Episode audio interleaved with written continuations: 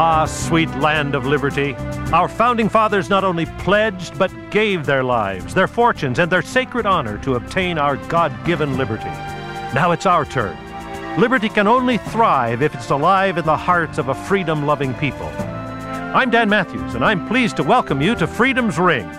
Here's our host and constitutional lawyer and minister, Alan Reinach. Well, the United States it is enshrined in our Constitution that we have no religious test for public office. But if you ask the average American, religion of our candidates is an important factor. Uh, how important it is to you is really uh, up to you. But today we're going to have a very interesting discussion about the religion of the leading Republican candidate, Donald Trump. Our guest is a professor of theology at Westminster Seminary in Southern California, editor in chief of Modern Reformation magazine, and he's been doing radio longer than I have, host of the nationally syndicated broadcast The White Horse Inn. Uh, Michael Horton, a delight to have you on Freedom's Ring with us today.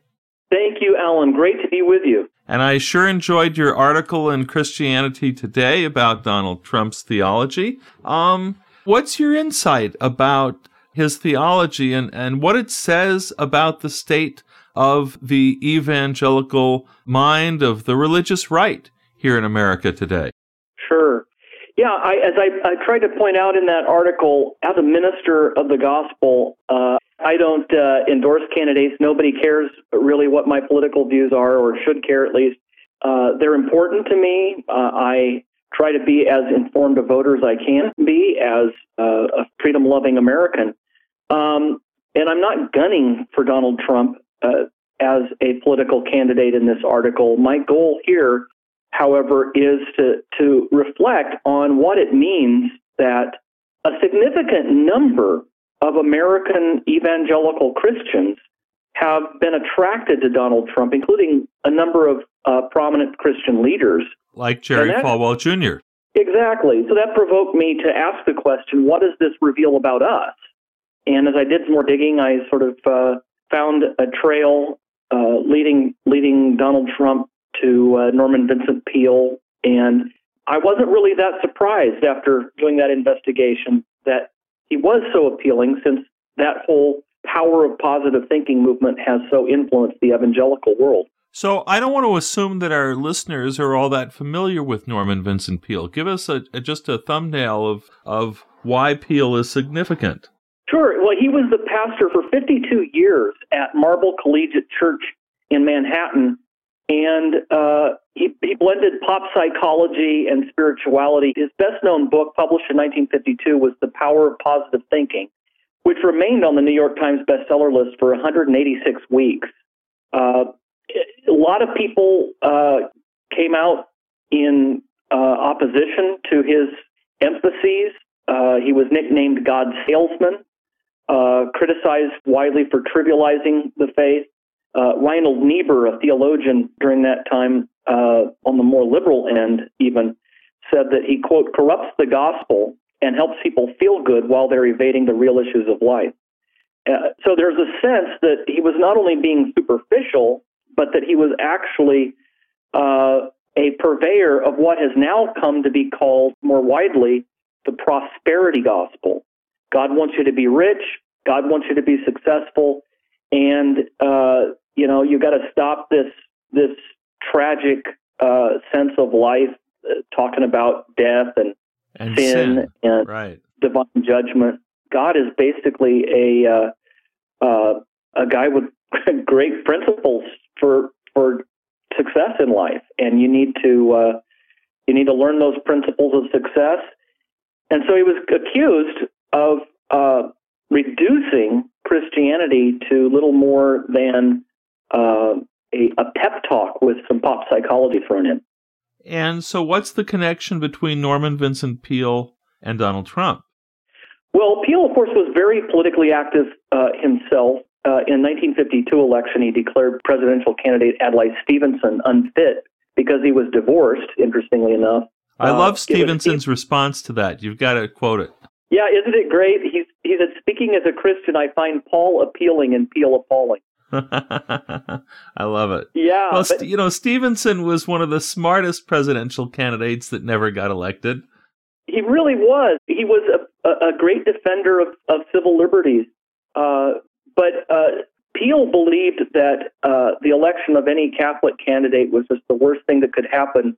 So during the Kennedy Nixon campaign, uh, he came out very strongly uh, against uh, the Kennedy campaign and uh, became a lifelong friend of Richard Nixon after that. But Trump's parents attended Peale sermons every week, and uh, he attended with them and grew up in that church. And, and he frequently recalled the impact of those talks on his life. He and his sisters, in fact, were married by Peale. Interesting. Uh, yeah, so there's a very close connection. Peale uh, uh, or uh, Donald Trump says that Peale was perhaps the most important uh, influence on his life in terms of a, a leader of note.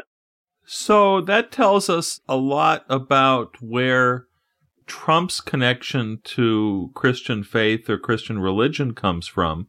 Um, some of us doubted that he had any connection at all, but apparently he he does have this connection.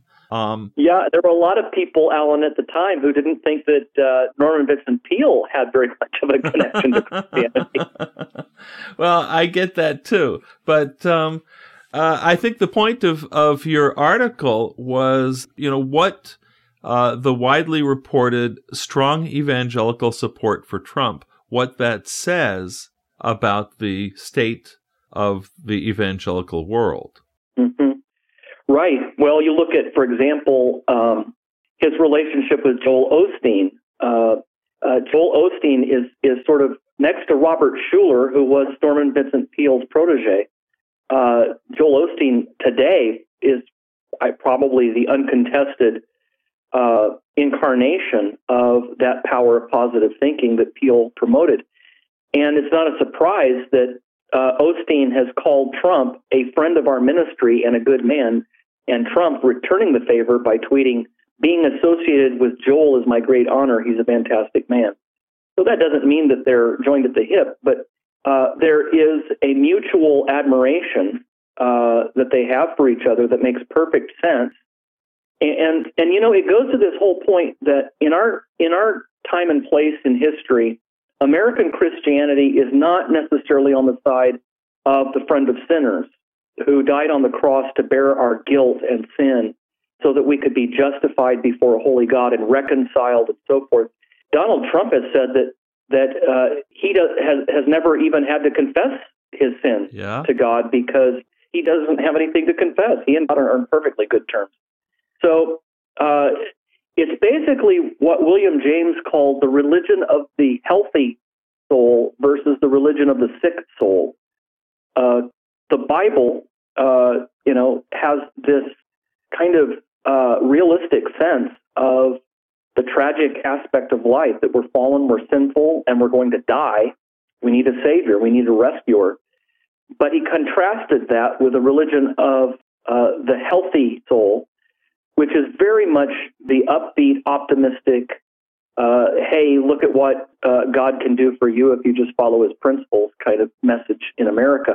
I, when I look out at much of American preaching and teaching today, and what I hear a lot of times on the airwaves and see in the, uh, the bookstores, uh, it, it's miles away from uh, the theology of the cross and the resurrection uh, and our hope not in ourselves, but in what God has has done for us in Jesus Christ. Miles away from that, and it's much more focused on me, how I can better be a better me, uh, principles for success, how I can have a better marriage, and so on and so forth. Well, you know, listening to you, Michael, I'm reminded of Paul's discussion in Romans chapter 1, where he analyzes the impact of society abandoning the worship of the creator for the worship of the creature because what you're describing is is kind of a narcissistic approach to religion it's all about me and how i can you know have a happy life and uh, oh, that sin stuff, that's old fashioned. Yeah. You know, um, and uh, and I'm also reminded of where Paul describes the cross. Uh, you know, to the Greeks as foolishness, to the Jews a stumbling block, and the same is true today. It's it's a stumbling block. It's foolishness. So. And you know, years ago we had uh, Robert Schuller, who, as I mentioned, was Norman Vincent Peale's protege. We had Dr. Schuller on our White Horse Inn program, and uh, I asked him, uh, in, in light of your your argument here, that we need to talk not about sin, uh, but about uh, how we can become better people with God's help. Uh, we need to we, we need to become more uh, greater lovers of ourselves, which he actually said. Uh, what you would do with Paul's warning to Timothy that in the last days men will be lovers of themselves, proud, conceited, haughty, and so forth. And he said, I, I hope you don't preach that. And I said, Well, I'm just the text. I'm just reading what Paul said. He says, Well, whatever you're spewing out there, uh, he, he said, uh, if you do that, you're going to hurt a lot of beautiful people. And so that for me crystallized the sense of how far some people who claim to be ministers of the gospel will go to bending Christianity towards uh, the American spirit of pull yourself up by your own bootstrap. Mm-hmm, mm-hmm. Well, I heard one writer uh, who's actually not a Christian believer, but was sufficiently interested in religion and uh, he said for this project, he went in search of the American Jesus, and he was surprised how many Jesuses he found. And I think it's a, you know, it it's almost a universal tendency that instead of us bowing before the creator of the universe and acknowledging his will and his plan of salvation, uh, we want to make Jesus uh, into our own image. Yeah, Absolutely, absolutely. There, there are about 360 million Jesuses, one for each of us. In this country alone, not to mention the rest of the world. Exactly, exactly. So but you know, it, yeah. Anything that you tell yourself, uh, I tell myself all kinds of nonsense every day. The good news is is so much greater than all, all the crazy stuff I tell myself. I have to be told the gospel by someone else precisely because I would never believe it myself. And oh man, to be trapped inside my own well wishing, my own schemes for self improvement, my own views of myself that are so far from reality is to be trapped. It's to be imprisoned. The good news of the gospel calls me out of all of that and tells me something I would never hear. Great news from another world from heaven itself, uh, God coming down to us to save us, not about our climbing up. Uh, I'll meet you at the top. That's a wonderful way for us to close. Our guest today, uh, theologian Michael Horton, also host of the White Horse Inn. We've been talking about the theology of Donald Trump. Michael, it's been a pleasure to have you with us on Freedom's Ring today. Wonderful to be with you, Alan. God bless. And God bless you as well. As we close, we want to remind our listeners here at Freedom's Ring we offer help to those suffering religious discrimination. Check out our legal resources page at churchstate.org. That's www.churchstate.org. And you can now listen to Freedom's Ring anytime you wish on SoundCloud or on iTunes. Check out our SoundCloud radio station. And don't forget, friends, freedom is not free. Be informed Get involved. Join the North American Religious Liberty Association today on the web at religiousliberty.info. This has been Freedom's Ring. I'm your host, Alan Reinach. Until next week, let freedom ring.